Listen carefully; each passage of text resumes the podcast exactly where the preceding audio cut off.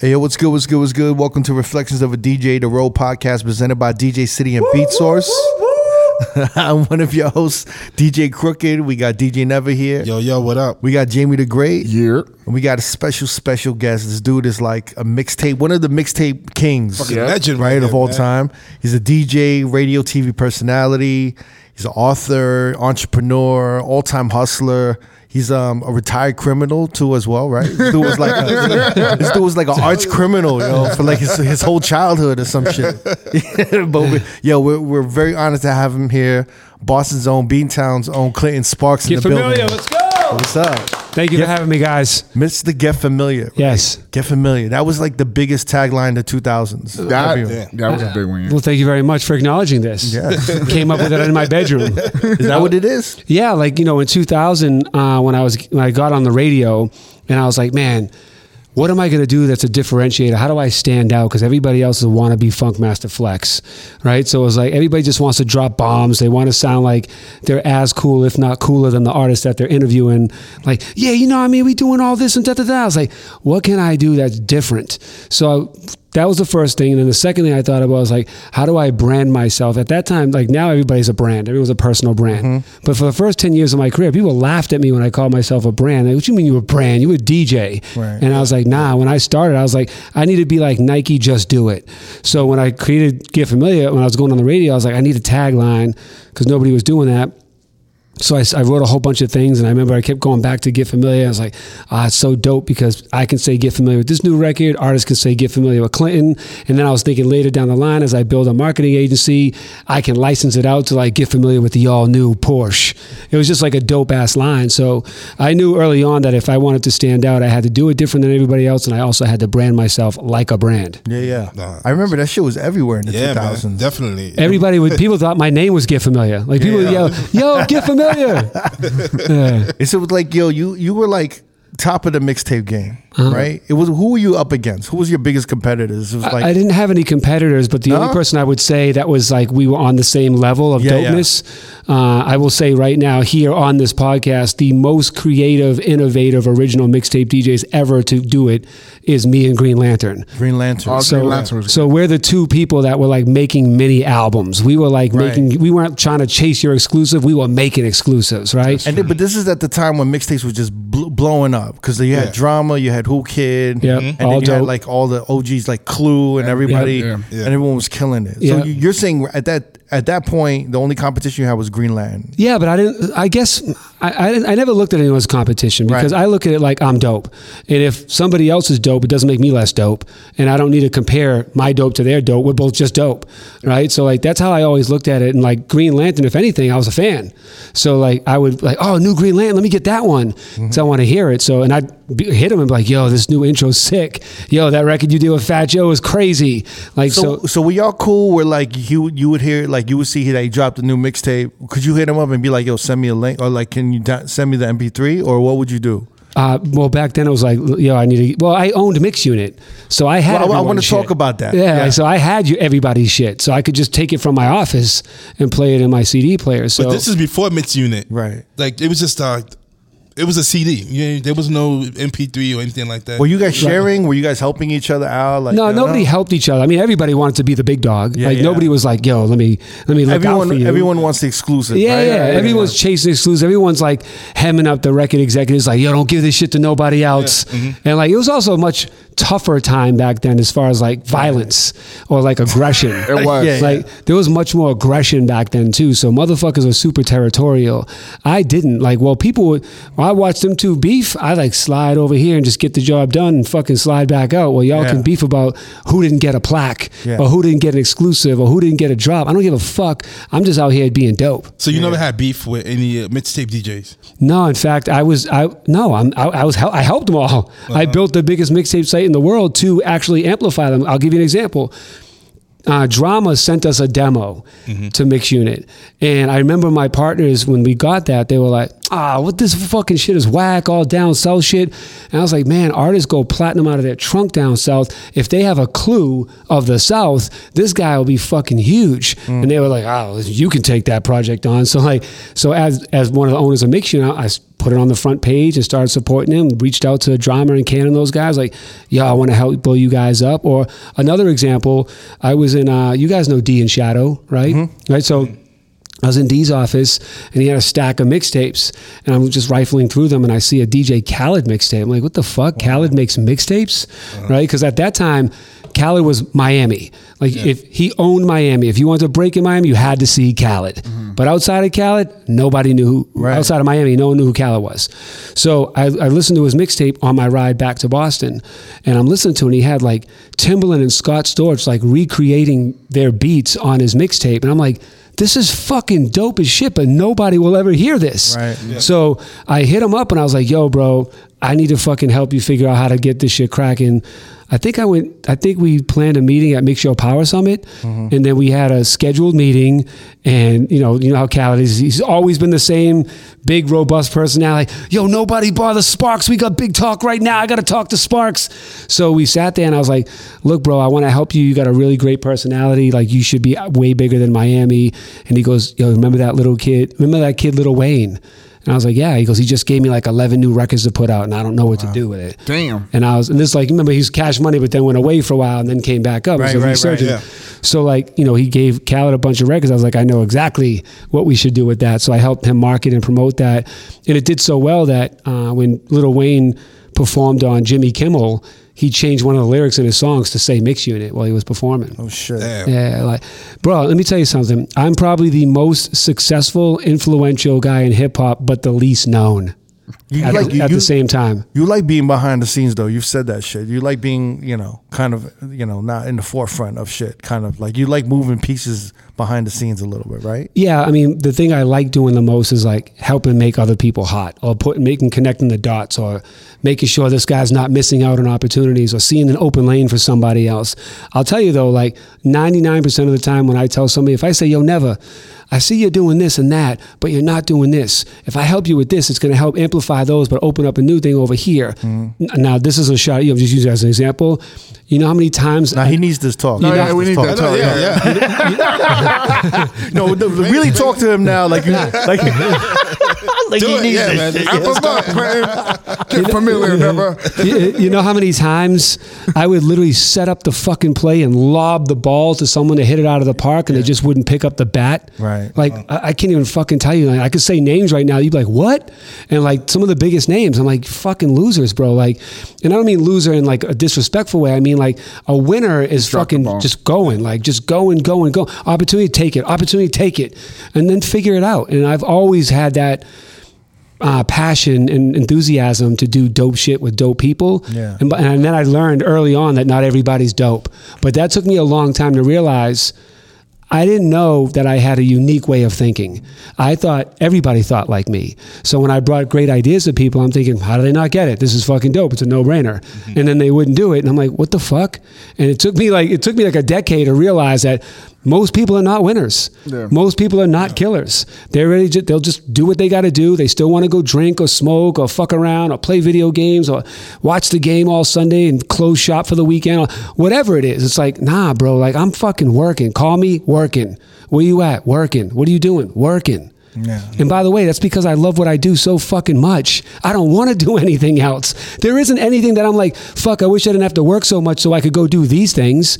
Because I did, I built a career that allows me to do all the fucking cool shit that I'd want to do. Yeah, I've, I've kind of learned along the way, like some motherfuckers are just still kind of like, kind of dealing with all the issues that have gone through their life. They just don't know how to deal with it, so they mm-hmm. they harbor all this fear, self doubt, Yep. and they haven't conquered it maybe as well as you or some other motherfuckers. Like you know, so like it seems like they're just not, they don't want to move, Right. And they're just like comfortable in this space, but they just they've got so many issues that they kind of have to deal with, and they're not as aware as you are. Right. You probably aware like I was uh, listening to a couple of interviews and you're very aware of yourself and uh, you know your child a lot of the stuff that you went through as, as a kid uh, not all of it but some of it I, Yep. I related to a lot of just being aware of other people's energy and and your own energy being self-aware to know like yo this is trauma from my childhood. I, I need to get through it and then push it along to where it doesn't kind of hold you back a little right? Yeah, I mean, sort of, kind of. I mean, nothing's ever held me back. I've never, none of the. Uh, I don't know what you're referring to in particular, but whether it was being sexually abused, whether it was an alcoholic father, whether it was being homeless for the broke or Yeah. bullied, whatever it was, none of that stuff was like, boo hoo, I'm going through this. Like, why me? Like, ever. It was just, that was just my life.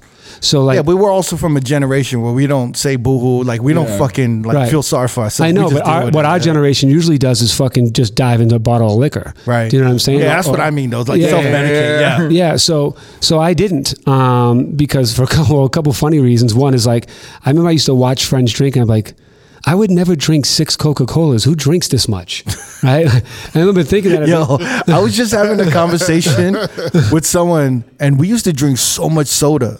Oh, like that hell was like water. Like It I- was, yeah, It was yeah. like in the eighties. I think Yeah. it was just like why we drink didn't even water? drink water in we the didn't 80s. drink water. Yeah. i don't even No. remember drinking water in the 80s You went home and you like you, you either drank like Hi-C Tang or even if you had water, you mixed it with Kool-Aid. something. Yeah. I didn't even mix it with anything, just straight up soda. Yeah. yeah. soda. Soda. That was the shit. and it was either you were either pepsi or coke Yep. Yeah. yeah.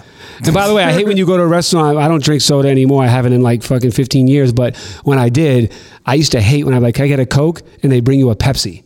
Yeah. As if it's the same thing. That's like saying like, yo, can I fuck this girl? I got a dick. it's like completely different, guys. I, I don't know if that one works. That isn't. let's just make it work, guys. All right, let's make it work. You know, have you heard that weird story about Pepsi of like how they were like getting kind of pushed out of the fast food industry? No. Well, Pepsi was getting. This is what I heard. Yeah. Pepsi was. Getting, Are you spreading rumors? No, right. I mean, I, I saw. Did you I- get receipts I on saw- these facts? I, saw. I stumbled onto this YouTube video. Oh, just fuck So- it. And so- that, so that's real. It's Yeah. real now. It's real. It's on the internet. It has to be real. So then, so you, so Pepsi was getting pushed out of all fast food restaurants, and their sales were going down. So they ended up buying like KFC and Taco Bell. Um, when Not was bad. this? And so- what and- year was this? Like in the I know. Whenever you Recently? just saw, whenever you saw KFC and Taco Bell in the same fucking, Right. In the same unit, It had you're like, that's 90s. weird. It had to be. in and the you're 90s. like, why the fuck is KFC and Taco Bell? And the reason why they bought them and put them together and started franchising it so that they, they could only sell Pepsi just to keep the brand alive That's gangster. through these That's fucking smart. uh, fast. Well, that's food smart. It's like it's like you know the movie Founder with McDonald's. But that's Yeah. why you probably went to a restaurant and they just kept buying restaurants. So you probably went to a restaurant that Pepsi bought. and Maybe. was just like, yo, Yeah. You're, but you we gonna got drink this Pepsi, boy? Yeah. Uh, but you know what's funny is that that concept right there is what I've done my whole career. Mm. Oh, word, you guys won't put me on the radio. I'll build my own radio show. Oh, word, you guys won't return my calls about mixtapes. I'll build the biggest mixtape website. Oh, word, you won't. That's what I've done my whole entire Well, I want to life. I want to talk about the mixtapes Yeah, because I'm about I'm so curious. Like uh, like I used to go, you know, I'm, I was a mixtape dude. I used to go to the record stores and I look for the new mixtapes. You know, I'm just kind of curious. I don't know if you can even divulge in the numbers. But at what point were you like? What were you moving? I did, and then like how were you? Were you distributing and manufacturing your own CDs? Like how did did you go to Chinatown? Like some motherfuckers went to Chinatown. Mm-hmm. There were just these like empty factories, and motherfuckers were just making these CDs. Yeah. Like what was it? Did you have your own distributor? Were they working with another DJs and doing other shit? Did you buy them out or like how did that work out? Yeah, so good question. Um, so yes, there was a lot of so there was a whole industry of graphic designers, manufacturers, Right. mixtape DJs, and distributors, and they all had to work together. So I invented uh, mixtape distribution in New York City. It didn't exist. So I- Really? yeah, I met this kid named AG. He worked at Violator. So you're you're from Boston though, Yeah. right? So you would travel up to New York Yep. to get your CDs done. I, no, no, No, I, no? I would. I, I got different places. I finally inevitably Connecticut. There was a place in Connecticut that would do it, but I would drive to New York and I would hit all the stores. I'd go to Canal Street. I'd hit the boroughs and drop them off at all. And, the, and then in Boston, was there like a mixtape scene or not yeah, really? of course. Yeah, yeah. High voltage, Skippy, Whites, you know, uh, Funky Fresh, like all those places Mm-hmm. were were popping, and, and they made they probably made most of their money with mixtapes. Right. Yeah. Um, so it was a thriving industry. So at that time, they were what like selling ten dollars or twenty dollars a mixtape. Ten dollars a mixtape. it And wa- LA was ten bucks. Yeah, it was it was ten bucks. It was 10 much. But- bucks. But, then, like you know, oversaturation ri- drives the price down. So Oh, then, it like, does? Yeah, yeah, It's just like with anything, right? So then, like you know, people used to you could wholesale them at one point for like six, seven dollars. Then it went down to five dollars. Then it went down to like three dollars. Oh wait, wait. So you, when it was at ten, you were wholesaling them at seven. Yeah, Wow. yeah. Or actually, they were selling them for like fifteen. Oh, yeah, at yeah, that that's point, right. yeah. But um, yeah. So then I ended up moving down. So, So that- you guys were always getting fifty percent, pretty much. The Well- wholesaler or more. or more. Yeah. Oh shit. Um, if you like, if you had a hot mixtape, you'd ask for a higher percentage, kind of like right. Well, it depended. Like it depended what the demand was for you. Depended who else was coming out. Depended how consistent you were. What kind of exclusives you got. Right. Like what your name was in the streets. Okay. So that played a role. in Like for instance, like Whoo Kid was selling masters for like six figures. So he would just go get a mixtape, boom, sell the master. I'm done. He wasn't running around the streets putting out in all the stores. Uh, Wait, so who who was the motherfucker buying this shit?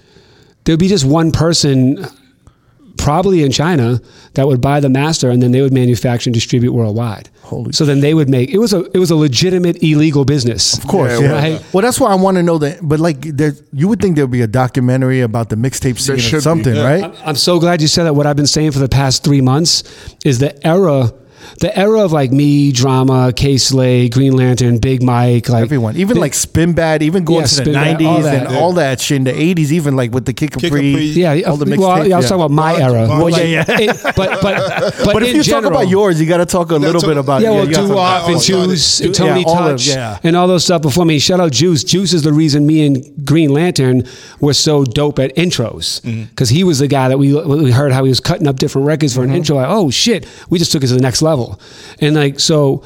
Um, I was just talking about how that was an there was an era in hip hop, but even in music, that we were like kings. Like we were the street. Yeah. we were Yeah, the internet. yeah. Yeah. We were the streets. Like You you, had to come through us. To there's artists that still exist now that were broken through our mixtapes. You guys were basically like the Spotify playlist. You Yes, were for rap the streets. caviar. For the you were RapCaviar. Yeah, Yeah. that's what you Yep. were. Yeah. And I'm like, and if you weren't around then, you don't know about it. You don't Mm-hmm. know the significance. You don't know the violence. You don't know the money. You don't know the the legal shit that went on. You don't Yeah. know the camaraderie. You don't know like the struggle, the hustle. Like there's a that's a whole fucking series on it on itself. And I've Mm-hmm. Been saying like this has to come.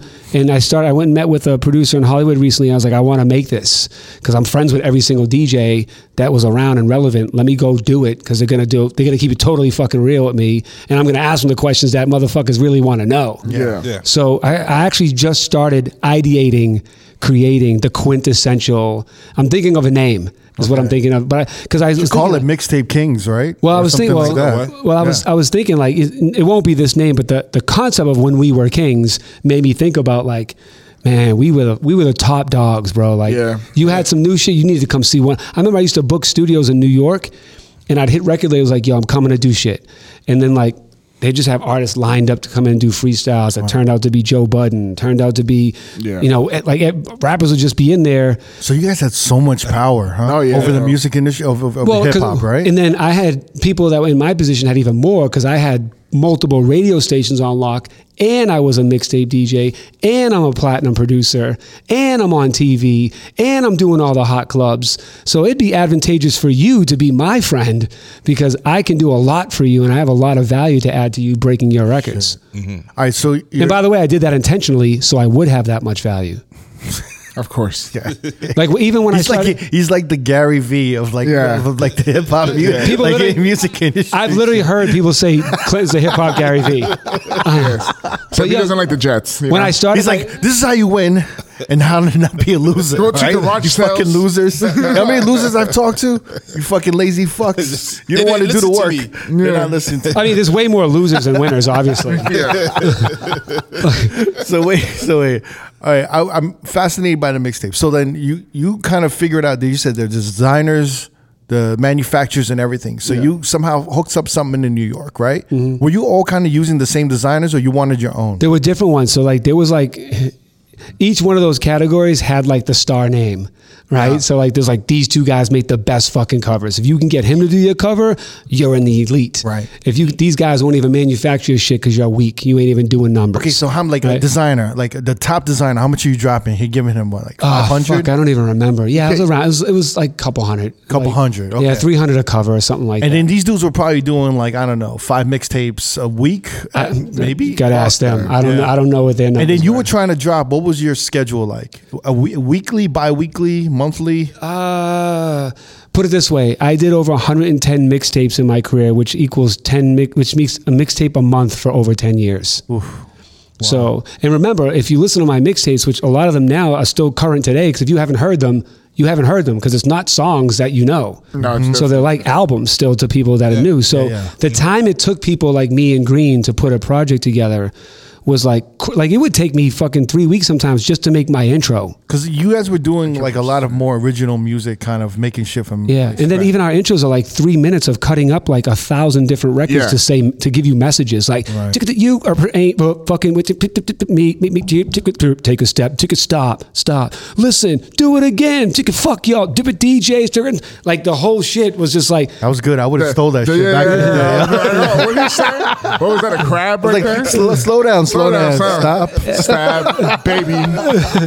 no but I mean like when we I all would- did. I, I used to. I did when I made a mixtape. I was like, I gotta make it sound like these Yeah. motherfuckers. I gotta have at least the first minute be Yeah. some scratches. That's Yeah. why I, the, the intro will make it or break it for a lot of mixtapes back in LA. Right. Like either you, if if the intro was hot, you that shit will sell. But you guys out here are different than us. You guys out here were more like technical scratchators no, no, like out here. Yeah, but it was still like if In it was a blending. hot scratching and shit. Yeah. Then we buy the mixtape because we would have to go buy them at Alley. So when you mean scratching, you just mean like like no, that kind of. no, the shit you just explained. Like if we heard that shit and it was like, yo, that's some real shit. Then we'll buy the mixtape because that's where uh, in Santee Alley, a guy would have a boombox and then a fucking like a, a wall full of mixtapes. Yeah. and you ask him, yo, play this one, and Yeah. if the intro was hot, then Right. you buy it. Yeah, That's it's just like life. You got ten seconds. Yeah. 10 seconds to get someone's attention. Look, if you go talk to a girl and you say some dumb shit, over. It's a rap. You know what I mean? So, how were you making sure that you were getting distribution in Cali? Like, were they hitting you directly? Like, Uh, it was a mixture of me. So what we would do back then is we would just look, hear shout outs on someone else's tape. Who's that? Or we would see a, they write something on the back. Or as you travel, you'll just, well, how I started is I made, I don't know, 5,000 mixtapes. I got in my truck and I drove from Boston all the way down to Atlanta. And anyone that looked like they listened to hip hop, I went over to sneaker stores, barbershops, clothing stores. Sneaker stores was big in LA. I pulled over record stores, and then people that were even sitting in their car at a red light. I'm like, yo, throw, Yeah, it, 'cause- throw it in their window. because yo, this is a time Yeah. when anything remotely uh, relevant to hip hop, they were kind of selling mixtapes. Mm-hmm. Yeah. So even a sneaker store, a Sneaker fucking store had everything, Sneaker like they were selling something. yeah. Grocery stores in the neighborhood. Yeah. They were selling Yeah, mixtapes. bodegas, yeah. yeah. Or like the J- Jamaican shop, you know what I'm saying? Also like the back Rasta then- shop had it. Yeah. You know. also, back then, people were excited to get free shit. You know, now if we Right, get something right, free, we're like, fuck out of here. I don't want to Yeah. carry this shit. But like back then, you give someone a mixtape and your cover looks fire. Yeah. Yeah. Yo, oh, word, I get to have this. Dang, people were actually were happy Yeah, that was to crazy. get shit for free. Yeah, there was value in music, right? Oh, yeah, Back 1000. then. There's no value in music now. That's the problem. It's funny because I would go to warehouse shoe sale, and if you spent fifty bucks, you get a free mixtape or whatever it was that week. So you wanted to spend fifty bucks on whatever the fuck just to get the free mixtape. So Wow. yeah, I remember that. They probably gave you the wackest mixtape that wasn't no, there's some good shit. There's some good shit in there. So then, at some point, you were you were moving so much weight, right? you were moving so many much CDs. weight. well, it was so pretty fucking heavy. Yeah. pretty hard. you Jewel cases. You was moving so much weight at some Oh, when point. slim cases came out, changed oh. the fucking game. The game. From those thick I remember ones, that. Yeah, I remember that. That was, those sleeves, just a cardboard sleeve, and that was Yeah. it. And you didn't have to have like back artwork anymore. No. Yeah, you- it was. It was on the actual cover. The Yeah. bu- Yeah. back was the cover, but Yeah. you didn't have to open up. The plastic breaks. It's a fucking broken cover. Put the sleeves inside. You had to actually assemble everything too. You'd get the mm-hmm. jewel cases, the covers, and the CDs all separate. So I'm calling five people over, spending two days, literally just putting all my shit together. Were you shrink wrapping your shit too, or not? I didn't, but some other stores would do that. Oh shit! So wait, so uh, you were moving so much that you what what came along to start the the mixunit.com thing? Uh, well, two things. It was a combination of me being uh, frustrated from like dudes in the hood not doing good business or customer service. So they would like, you, when you got a mixtape ready to go at two on Tuesday, you ain't got time to wait till Thursday to get a call back. That was one. And then two, I want my money, bro. Where the fuck's my money? And I gotta wait for you to fucking get Paul to pay Peter. And it's like, I was Oh, just, so there's a lot of shady motherfuckers that well, didn't want to pay I don't, I don't want to say shady, just like not Just running, Business running savvy. not diligent. Yeah, not business savvy. So I was like, fuck, how can I create something that has great customer service, that treats the DJs well, and markets amazingly? Simultaneously, I met my partner, Mike, who was thinking the same thing, who's not even a DJ. He's like, I got this idea to make uh, vending machines with mixtapes. And I was like, how about fuck that and let's do a website where we have all the hottest motherfuckers up here and da da. So then that's well, how we created mixunit.com. What year was this? Like 2003? Uh, three or 4 This is- and, and then I remember I, I because we were doing so we were the the site. No one else even Yeah. mattered at that point. And then a bunch of my a bunch of people I knew because we were doing so well, they, they couldn't do business anymore. I had to shut down. Mm-hmm. And one of them was my friend. He's like, "Man, fuck you, Sparks. Like, what what I'm supposed to do now?" And I was like, "Bro, why don't you?" Be an aggregator that gets all the videos of the shit that goes on in the hood and at hip hop clubs with these fucking stabbings and fightings. It was like a bum fight era, right? So I'm like, why don't we? Why don't you get all that shit and put it on one website? Every fucking white kid No in the fucking way. world would love that. And he was like, dope. And that was the creation of World Star Hip Hop. No way. You gave that to Q? Yeah. No fucking way. RPQ, by the way. Yeah. Great Rest guy. in peace. As a matter of fact, the year. Up so until- Q, so Q was in the mixtape game. Yeah, yeah. and he was selling it, and you ran him out. Yeah. and then but you gave Not him on the- purpose. Yeah, yeah. Uh, But Yeah, you, by but you, uh, Yeah. So you gave him the idea for World Star. Yeah, and then uh, the year before he as, as before he passed, he was coming to my apartment like I don't know every few weeks because I was um I was trying to tell him for years how to elevate that business from just. I say this with all respect because he's my fucking boy, and everybody over Danny, everyone's my boy. But I'm like, bro, you keep you running this shit like a fucking trap house. I'm like, let's turn this into a big business. Blah blah. And like I remember I brought a Coke deal to him one time, and he passed on it because Coca-Cola, Coca-Cola, Coca-Cola, yeah, yeah, yeah, Coca-Cola. I said Coca-Cola properly earlier, and right now I'm like Well, Coke. you said Pepsi and Coke. So yeah, you said a private Coke deal. I'm like, whoa. Like, oh shit! Now now I- he said you shitting on him for running it like a trap house. He is yeah, yeah. trap house deal. Touche. now I see why Jamie's the great. Uh, I gotta do the PR over here, yeah, baby. yeah, yeah. So then, like you know, he passed on that. It was all good. Then I remember um, they did the World Star uh, College tour. Summer, I, so I did. I DJ'd on there, and then I'm like, bro, man, we need to start fucking diversifying this shit, man. We need to create a festival, World Star Festivals, before Rolling Loud. We need to create our own record label and distribution here at World Star. And then what else we need to do is we need to go find black screenwriters in the hood and then like develop their films and then upstream them to Revolt. And then we've got Puff involved. We were all talking about doing all this stuff. And the reason I'm telling you this story is to show you how great of a heart Q had. So there was one time he was leaving. I walked him downstairs uh, at my apartment. He was getting into his car and he goes, yo, Clint, how much percentage you want a World Star? And I was like, what? And he's like, he's like, how much percentage you want? I was like, nothing, dude. I, I, I'm, I'm doing this because you're my friend. And then he was like, nah, you've been here since day one and you're still here trying to help me. Like, you, we need to figure this out. And I was like, dude, I wasn't doing this for any of that. I was doing it because you're my buddy. But if you want to, you know, do something, it's up to you. And then before we ever got to that, he passed away. Hmm. But like, how beautiful of that was that was Right. him to to recognize. Well, realistically, the dude gave me the idea, and he's still here later, trying to help me elevate this. Yeah. So he's rest in peace, Q. Well, th- like to to also just to have that kind of gratitude, right? Mm-hmm. To, Yeah. Even like because some people you give and you give, and Yeah. they think that's the standard. Yeah. They don't think they have to give back. Right. And they just think, oh, that person's here, and they're always going to be here to like hook me up. But he kind of looked at you like, yo, this dude is giving me so much. I'm in an opportunity to give back to him. How and I never back? asked for Yeah. anything. No, yeah. I've never asked for anything either. Yeah, that's not Very giving guy. bad. Yeah. Damn, that's he crazy. was. That's Yeah. a crazy story. Yeah. So you, I- we got thousands of those guys. I'm sure. I'm sure. I missed Mr. Hip Hop Gary V. I'm sure. I'm sure. Hopefully, we'll get like 5 of the five like, or so of them. I'm like the Forrest Gump of hip hop. I've been a part of like almost fucking everything dope that you just wouldn't know. Because one, social media wasn't around, and two, I didn't do it for the fame or the clout. I did it for the good of culture and for my friends that I wanted to help. I'll give you an example. If you do you guys know the We Got It for Cheap series I did with the Clipse? no. Well, Oh, get familiar with your yeah, fucking yeah. hip hop history, all right? It's a classic, and it was Rolling Stones top fifty yeah, yeah. album. we, oh, we got it for cheap. Yeah, yeah. Oh, okay. Yeah. So so anyways, so I did that series with them, and they were on MTV one time, and uh, they were like, "Man, you guys must have made a lot of money off that." And they and one of them said, "Yeah, Clinton's probably buying houses, right?" And I was like, "Damn, do they actually think I made all this money and didn't give them any?" And then so at that time they changed their numbers. I couldn't get in touch with Pusha, and then I ran into them. So I said, "Hey guys, come here. I got to talk to you." So we went to the corner or whatever, and I was like you guys know I never made any money off We Got It for Cheap, right? And I was like, ah, oh, no, it's cool, man. It's cool. Like, you know, do your thing. And I was like, no, dude. I, in fact, I lost money because I would press up boxes to take with me on tour to give away for free to promote them. I wasn't getting reimbursed for that shit. And I was like, dude, if I made a dollar, you would have made 50 cents. Like I would have never ever fucking made money and not shared it with you guys. And that concept is how I've lived my whole entire career. Like I will lose money before I damage my reputation or you know affect a, a relationship negatively. I don't. I don't. Money. There's money everywhere. You can get money doing anything.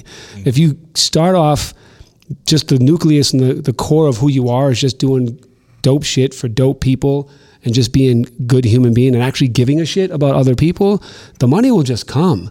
But most people are more focused on the money. How much can I get for that? Yo, what you got? Yo, what's up with the bag? And da da da. Like, yo, the bag is your reputation.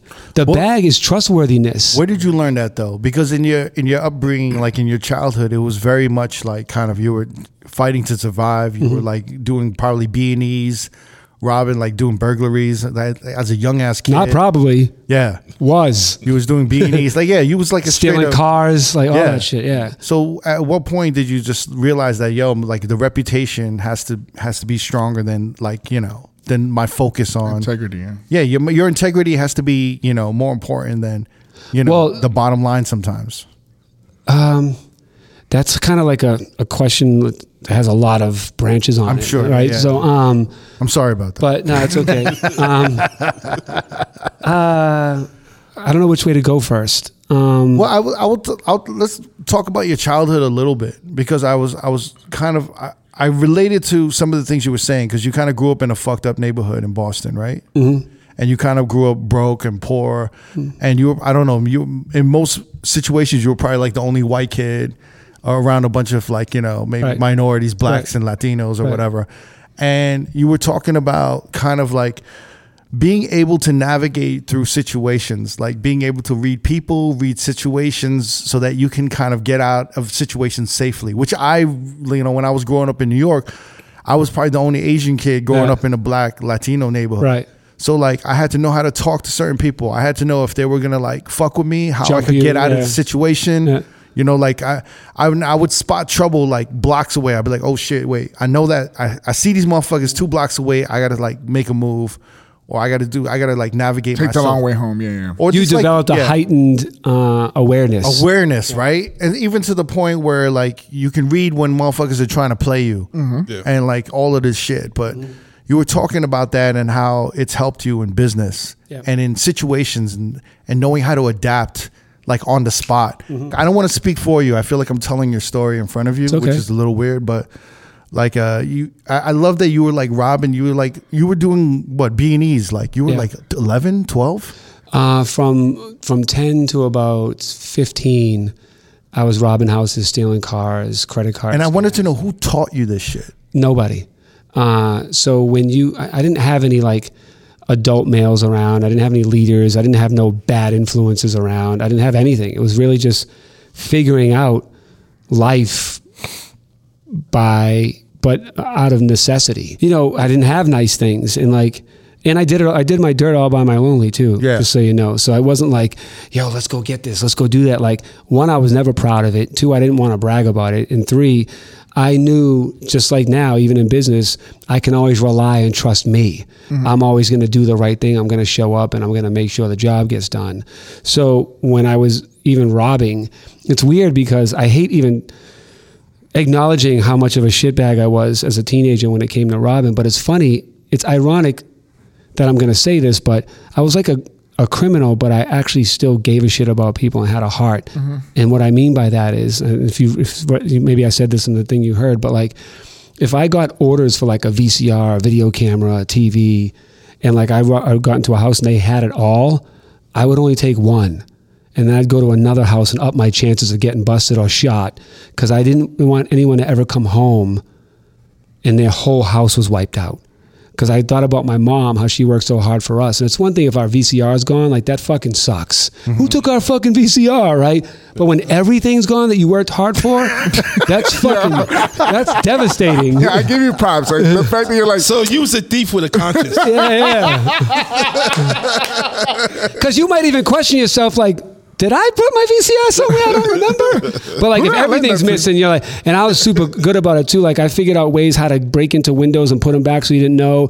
There was one one time I went to the top of an apartment building, cut a hole through the sheetrock lowered myself down, took the shit out, then pulled the sheetrock back up. You didn't even know how I got in the house. So it was like I was super inventive.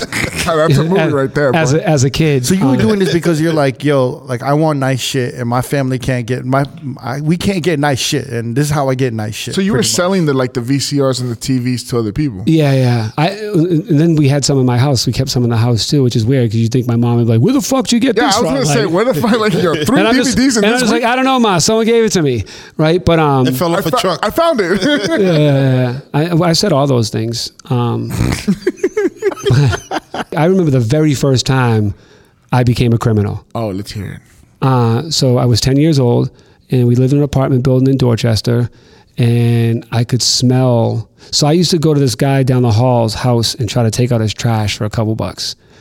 And it's just something about his like well being didn't seem stable. Mm-hmm. And I'm like, this guy's gonna die. So then for like a week, for like a week, the building smelled like death. No right? way. That's Yeah. some that's some good sensibilities Yeah, for a ten year old. Yeah, right. It- it- He's about to kick the can. Two weeks. I don't know if I was ten years old looking at I wasn't motherfuckers like, yo, thinking he that. about to die yo, soon. yo, side. a funny And then side smelling note. shit like, yo, this motherfucker's dead, yo. He about to, yo, he smells it. Just a stench. I was coming from the right. apartment. Aha! You My go. nose says. Um, He's but, like, finally. You know, it's funny. Side note: traveling as a DJ, I've been on flights three times where people died on the flight. No way. Oh way. shit. Yeah. Yeah, and, and and the third one, wait, coming from Africa, they brought this guy on the flight. I mean, they had to like hold him up. He looked like fucking the crypt, right? So like, so this guy's in front of me. We're all looking, and I'm like, ah, that guy's gonna die on this flight. And they're like, and, yo, yo, and the guys in front of me, I didn't even know the guys in front of me. They're like. Come on, man! How do you know? I have some go, hope, I go, look at him. You think he's gonna last this fucking ride, this whole flight? He's gonna die, right? Lo and behold, three hours later, is there a doctor on the plane? Is there a doctor on the plane? So they call him. They go him. He's dead. They gotta lay him in the galley. Dead body in the galley. So now, fucking, it's starting to stink, rigor mortis. So we gotta turn around and go back to fucking Africa. Oh, you started smelling this shit? Yeah, we had to go back to damn. Yeah, Africa. he decomposes within an hour, bro. yeah, His body it was already temperature starting to smell. Everyone was like, "Turn around, we got to go back to What, is Africa." it, what does that smell like? I don't even know what You that never, smells like, like. it smells, it smells pretty bad. Uh, anyway, so back to the first criminal thing. Uh, let me bring us all back. Forget right? it back. Forget about it. So we're, okay, remember we're smelling a dead guy. Right. All right. You're 10 years old. Yeah, yeah, yeah. Everyone in the building's like, "What's that smell?" So it must be the dumpster, right? So um, I'm like, I had a feeling this guy was dead, and I knew he had a bunch of shit in his house, mm-hmm. and I needed batteries for my handheld Galaga player, he needed two double. And I knew it he- started with get battery. and I knew he had a shit ton of batteries in his house. So I figured out how to break in his house, and I stole all of his batteries, and I seen his dead body.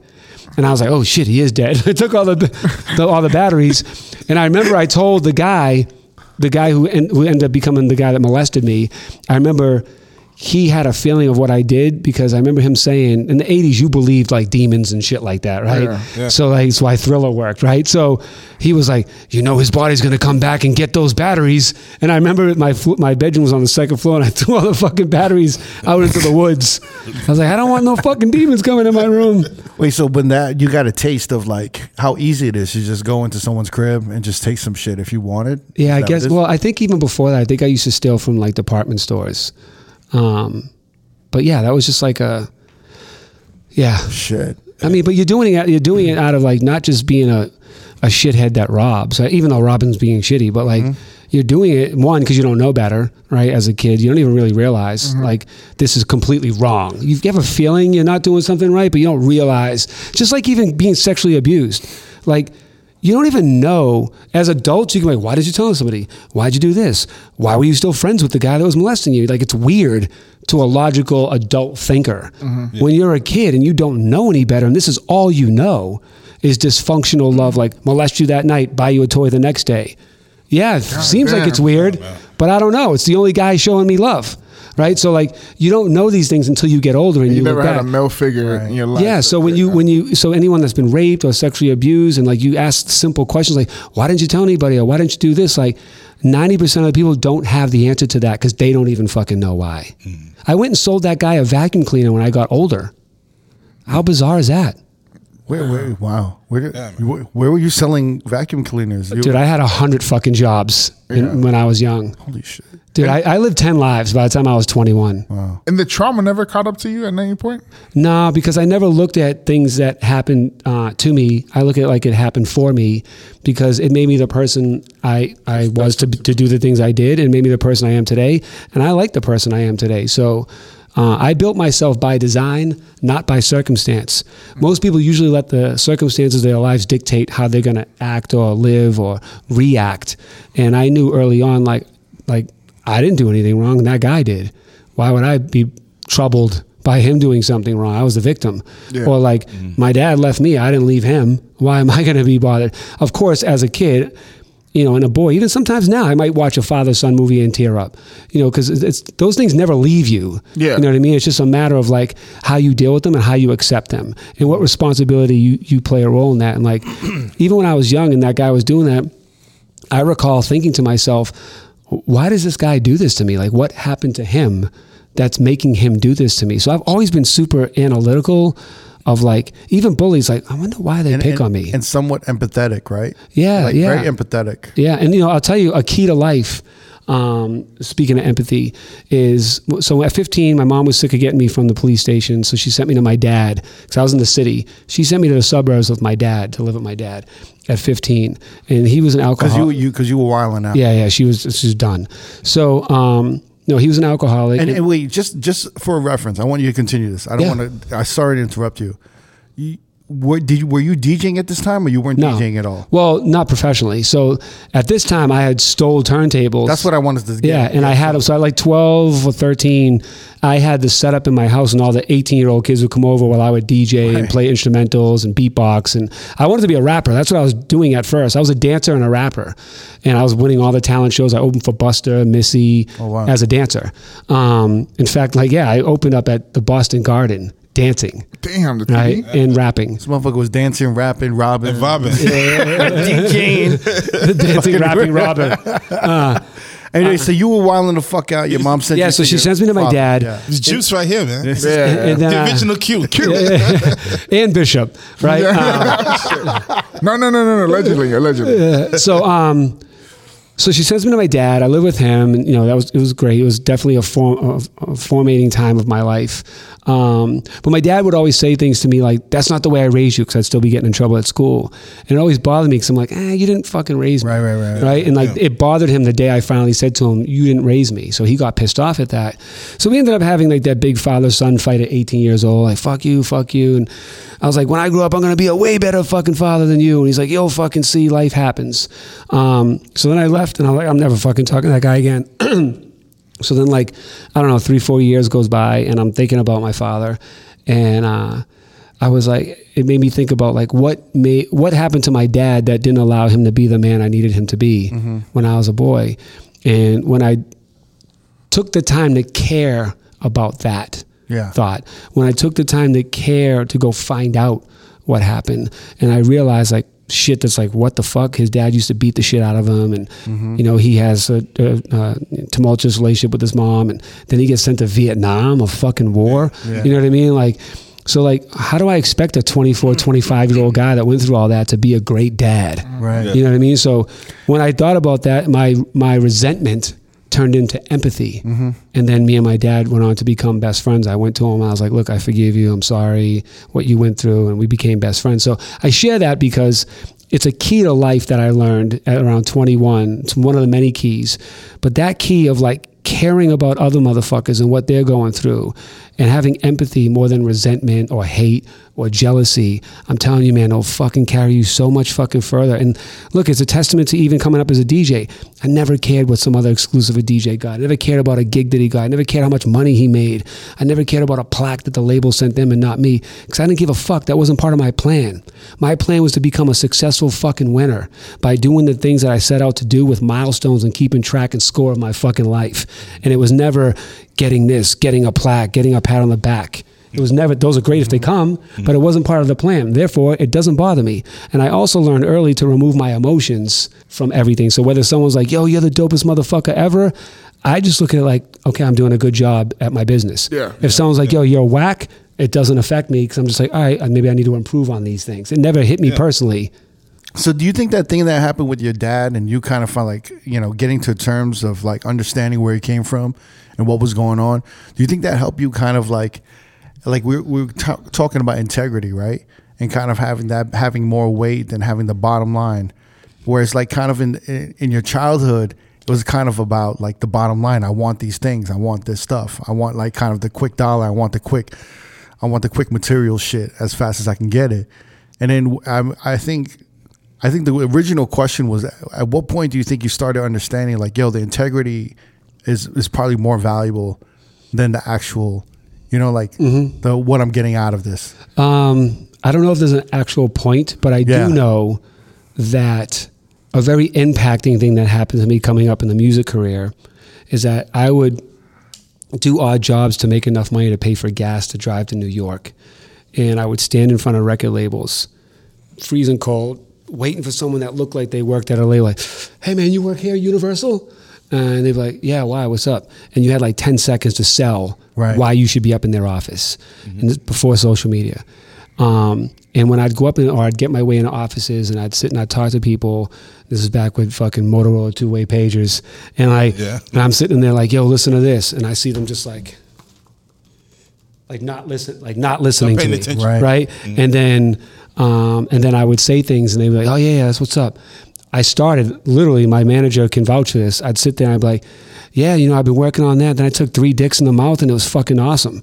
And then they'd be like, "Yeah, yeah, that's what's up. That's what's up." And I'm like, "Man, let's get the fuck out of here, bro," because I'm like, they ain't even fucking listening to me. Like, this is this is bullshit. And I remember, I remember thinking how fucking whack that was for them to do that to me or anybody. And I remember thinking, I will never do that to somebody else or make anybody feel that like unimportant mm-hmm. as they used to make me feel. And the funny thing is, I won't call out names, but you guys probably know most of the names if I said them.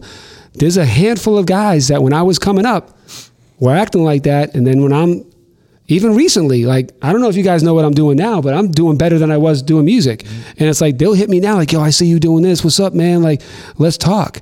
And I'll be like, let me tell you about yourself first. And I tell them, and be like, yo, when I was coming up, this is the kind of dude you were. And I got to school them and give them a lesson and put a mirror in front of their face. Oh, Not to be a dick or not to shit on them, because I'll never be like, nah, fuck you, you diss me. Because again, going back to, I don't know what their past was. I don't know what made them that much of a dick. You know what I mean? So, like, I'm going to give them a pass. If I talk to them and they say they're sorry or I didn't realize that, or fuck, I made you feel that way, and then they, and they I open their mind, It's communication, right? that- then Yeah. great, we're good to go now. Mm-hmm. If they, if anybody, which no one did this, but if anyone's like, nah, bro, I didn't do that shit, down, like, all right, he's unfixable, Right. right? So like, I mean, that's important in business in any type of business relationship. You need transparency and you need communication. So, Yeah. and you need accountability. Motherfuckers need to be accountable. Awareness. And you need to be transparent about what the fuck happened. I mean, I'll Yeah, tell you, crooked. Like, if you did something, I wouldn't be like, man, yo, never, man, fuck crooked, man. You know what he did? Mm. That's not the kind of guy. I am. know what I to am? me. Yo, crooked. You know how I feel right now because of what you did? That's what I would do. And I'm going to be like, yo, you're a fucking liar. No. Well, how, how do you know? How, to, how do you know how to say something great? Yeah. I don't know what you're doing, man. You need to go back to robbing houses like you were as a kid. You ain't robbing me. no, no, but I mean, like, if you just keep it real, you know what I mean? Like, you know, which most people don't. You know what I mean? They mask their feelings, or they don't really come all the way transparent what they're what they're feeling, or they're not honest about like the, the good or the bad. Like, Yeah. They only want to tell each other like, if you guys are all friends and he does something whack, it's your duty as a friend to tell him he's doing something whack. But it's so hard for people to be accountable, especially now. it depends how you approach it. Really? A hundred percent. It's all how you, dude. I could say, let me think about it. You could be like, "Fuck you," or you could be like, or you could be like, or you could be like, "Fuck you, man." And it's like you're saying the same thing, but it's two different ways. And it's like, Yo, ah, never, fuck never. you, fuck crooked. you, man. You've done it before. Yeah? Pause. You feel me? I've done both. I've done both. You've before. done both. Yeah. You What, did literally? a nice way and you did a fun, an asshole way. Unpause. Unpause. Oh man, no. I I, I, totally get what you're doing. Wait, so what are you doing now? You're doing e game. You're doing e sh- e stuff, right? With games and uh, All right, so let me just get you Gaming, familiar right? with, with, with the way you're going because you're familiar, saying it wrong.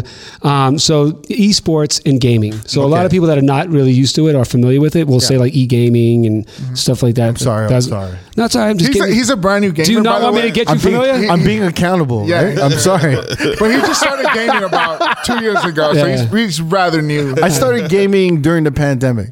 Well, good know? thing for you is I've been getting people familiar forever, so I'll do it again right now. yeah. Okay. So, um, Hashtag get familiar. um, so esports is just like sports. You have structured teams that have managers, that have players, that have contracts, that play in competition to win money and Right. win titles. Mm-hmm. Gaming is what you do, Right. Right. So they're two different things. Got it. Got it. Got it. Like Okay. gaming is not esports. Like FaZe, esports like is gaming. FaZe Clan is esports, which is basically They have esports Yeah, teams. esports teams. Right? Yeah, they have esports teams, but they're a gaming organization. got it. Got it. Mm. Okay. So As, as is XSET and as is Hundred so esports is like kind of like uh, competitive gaming, It's like the NBA, right? yeah. yeah, yeah. hundred percent. Yep. professional competitive gaming. Yep. Wow. Like Yep. Ninja. And wait, and so and how long you've been doing that since? Seventeen.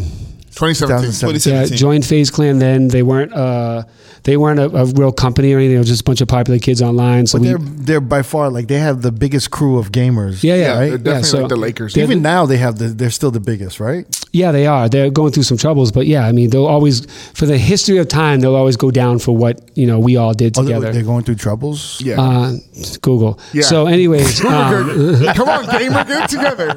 I didn't want to go no, but into no, but no, but the founders were a bunch of kids in like 2010 Yeah. or 12, and like you know they were a bunch of guys that authentically got together and were doing trick sh- shots and, and gaming and became very popular online, but they didn't have a business model. So we came in and created a business model, brought in revenue. They just went to a billion dollar IPO from, Yeah. from zero. So I brought everybody in there from Offset to Pitbull, Swae Lee, DJ Paul, Yo Gotti, Ray J, Troy Carter, Big Boy, all When, these people. when did you depart from them? Um, when I launched XSET in 2020. Oh, okay. Yeah. Three years later. Yeah, so I left that, did XSET. We got that to a $65 million valuation, became the most diverse and inclusive gaming org. When did you launch that? In the world. before or during the pandemic? Uh, July of 20. So during. wow. During. During. Yeah, yeah. So, uh, yeah. So then we launched XSET like three years ago. So so exactly how are you involved? You're, you Founder. So I'm the founder, VP of business development, but everything. Like, you know, what celebrities do we bring in? What partners do we have? Like the Drai's Las Vegas partnership, building those gaming lounges. I was over there building those gaming lounges. Uh, Ezekiel Elliott to Swae Lee to, you know, Tee Grizzley to quality control music. Like I'm bringing in all these worlds and these partnerships and these investors. So you're like creating activations, events, partnerships. I'm creating the culture. So, you know, it's a gaming lifestyle brand that we built. So it's just like hip hop. Like you don't have to rap to be part of hip hop. Do you know what I'm saying? So it's the same thing with gaming. You have to game to be part of the lifestyle. So what made you want to do this? what made you want to um, get into gaming? Uh, well, at the time, at the time, I was vice president of Dash Radio, Yeah. and my buddy uh, hit me up and was like, "Yo, come." Come over to this office because we were gonna we were working on some starting some clothing line thing together. He was the former CEO and founder of Karmaloop.com, if you remember that. Uh, By the way, you actually worked at Karmaloop also, right? Well, I did marketing with them, yeah. So you Yeah, know, Carmel was based out of Boston, right? Yeah, yeah, yeah, yeah. So and Greg Selkoe killed it with that, and then he got the opposite. So we were going to do something like a new version of Karmaloop, and then he got set up a meeting with somebody that had to do a FaZe Clan. Calls me and says, "Come to our office right now in Hollywood." So I go down there, and it was like the boiler room. Everyone's running around. I'm like, "What the fuck is this?" He's like, "Esports and game." I was like, "What is that?" So like neither one of us knew what it was. So I'd spent a couple days looking at it. I invested that same week uh, my own money, and then I became the VP of Business Development that day. And then we collectively brought it to the, the brand it became, and raised forty million dollars, and brought all the people I just said, and made it ten times bigger than it was. wow. man. Yeah, man. I, I hear that some like Tee Grizzley was he just stopped making music because he's making more money gaming at this point. Well, no, Tee Grizzley's still got. He's just dropped a new single, but he, um, you're right. He is killing it in game. Like I signed him. We made history. I signed T Grizzly inside GTA during a game. We built an XSET building, and I was an avatar, and they came to my building. Grizzly Gang met us in XSET, and I signed him in the game That's crazy. Wow. to XSET. So But that, but you're also talking to a guy that lowered himself through from a helicopter through the roof to land on my turntables at the Palms. Yeah. So like that's that's how I get down, guys. hey, like in in the late 2000s, you were like on the E Entertainment channel, right? Yeah, from 08 to 13, I was a host on E News. Yeah.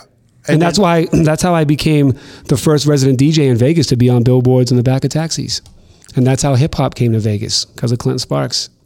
Mm. Uh, I think Challenge me. Tom- Challenge. I don't know. I don't You know said about oh that challenge. man. I don't know. Challenge about that. I don't know about all Challenge that. me. Yeah, man. You said 08? Challenge. I don't know, man. I'll I- challenge I don't know. Pull I up the receipts. that. Throw the red flag. Pull out the receipts. You're You the said- first. Uh. wh- wait, what did you say? You were the first of what? DJ to be put on billboards. First resident DJ Resident to be on billboards in the back of taxis. Resident DJ meaning oh, on what? the back of taxis. Uh, it- yeah, you know they have them on Oh taxis. no, no, no! and- I think Chad Yeah. said the first resident DJ to bring hip hop into Vegas. That was the second thing I said. Yeah. So the second thing I said was in a major way that had a massive impact. Maybe somebody played hip hop before. But I will tell you this when I came to Vegas in 06 and 07 and tried to, the both clubs I went to were like, we don't play hip hop here. Hip hop isn't a Vegas thing and you're not built for Vegas. I'm standing on the turntables with a microphone, right? So they didn't like any of that shit. Yeah, yeah. So when I got to E, I'm so glad I'm with DJs that are like, like, like right now, like, no, you didn't. We were doing that shit, right? So like when I went to E in 08, because this is 07 the last time, I think it was the Chateau had a club. Do you remember that? Chateau, yeah. Yeah, so I'm, I'm standing on the turntables and the, they turned my mic off. I'm like, what the fuck? And the manager, you know how the managers are out here, turn his mic off, right? So they turn the mic off. I go, what the fuck? He goes, this ain't this this ain't fucking. This is the West Coast. This is Las Vegas. There's no hip hop here. Da da da. That shit's the East Coast. We don't like people on the mic either. Now I'm not saying no one ever played hip hop before, but what I'm saying every single Saturday it was the biggest fucking party in out here. And that's At- undeniable. Like we created the whole like all the theatrics and everything that went on inside a club from fucking zip lines to fucking all the fucking confetti cannons and balloons and celebrities. Dude, I'll have parties with like Asher Roth, Toni Braxton, Tyrese, Ne-Yo, and fucking Paris Hilton on stage with me at the same time. Like that was the party every Saturday. Mayweather and Brody Jenner and fucking Ash and fucking Sean Kingston. Next week, Kanye West and Akon and Lady Gaga performed at my at my party, introducing her for the first time. I mean, time. it was still it was going on in the early 2000s and even. Well, yeah, because 90s. Vice. Look, at first of all, um, um, I would say like ba- even babies had AM. They had like a DJ AM. No, no, AM was Because to me, AM was the first DJ, uh, like hip hop DJ, to get uh, a million dollar contract. hundred percent. AM paved the way for people like me. Right. A- AM was was mashing up shit, but not a straight hip hop DJ. But there were there were straight hip hop parties like uh, Shecky. You know Shecky Green. Yep, I know Yeah, Shecky. name records. Yeah, Yeah. sure. So Shecky was like he was doing what Thursday Thursday. He Thursday. was doing. He was actually we was doing Thursdays at Light. Yeah, and at it was Light in all the hip-hop. Bellagio. It was this all is like hip-hop. in 2003. yeah, Okay, yeah. cool. It was still around. Yeah, it was. So, like I said, there's a difference from people that play it or a subculture where something's happening to where it's now mainstream and it's a big deal and it's highlighted on billboards Right. and promoted on a global network. Like but E. but I think hip hop was already growing at that time. It Probably, and maybe I was the guy that, like, went like that and I think you were, I think maybe you were the perfect like Face. face, for it for E to the you know Yeah. to be the perfect face for it. But it was it was yeah, of course, and it was of around. course, people played hip hop records. Mm-hmm. I'm not saying no one ever played a hip hop record, but no one's ever in here like fucking. Even though what we do is wrong, and like going into that and fucking all Dipset sets and Rockefeller sets in mainstream. I mean, we were doing. We was yeah, doing we were that. I was, I was doing. Well, how about this? Nobody fucking knew. No, no, no one knew. No, I, did- I Nobody think they knew. knew. I knew. But For you, but People think. so stupid. I got motherfuckers familiar. I don't know. I don't You're a great promoter. No, I give you. I give you the balls to put that on the table. There. No, no, no. I brought hip hop. same thing. Same thing. Same thing with L.A. Nobody came in in L.A. and started. I, I'll give you LA. Oh, man, I'm not gonna touch LA, no, man. No, I'll, I'll give you LA. and, by, and, by, and by the way, Maybe when I say, Jamie could say I, something no, about I'll LA. give him LA. Wait, wait, but let me I'll let me, give him let me LA. change this now too, just so you know, especially LA. Of course, it's I going to ain't say be. shit about it. No, no, no. Of course back- it's gonna- of course it's did gonna a lot be- for LA. I'm not even gonna front. I'm Of- not gonna sit here and say he didn't do some shit for LA. Of course, there's going to be some hood spots, Yeah, right? 1000. Uh, Now, when I'm saying this, what I mean is the same way like E News. Of course, there's fucking someone talked about hip hop on fucking TV before. There's MTV, Mm-hmm. but when I got to E News, I made it globally mainstream by bringing the Talib. Kweli's and the Pharrells and all these guys on E News. They never talked about that shit. If it wasn't Paris or Britney Spears, they weren't talking about it. See, what's funny is when you went on E News, uh, uh, some of us were like, "Oh man, he fucking he, sold turned out? his back on hip hop." Yeah, he sold out. Funk Flex and them used to call me the Tom Cruise of hip hop.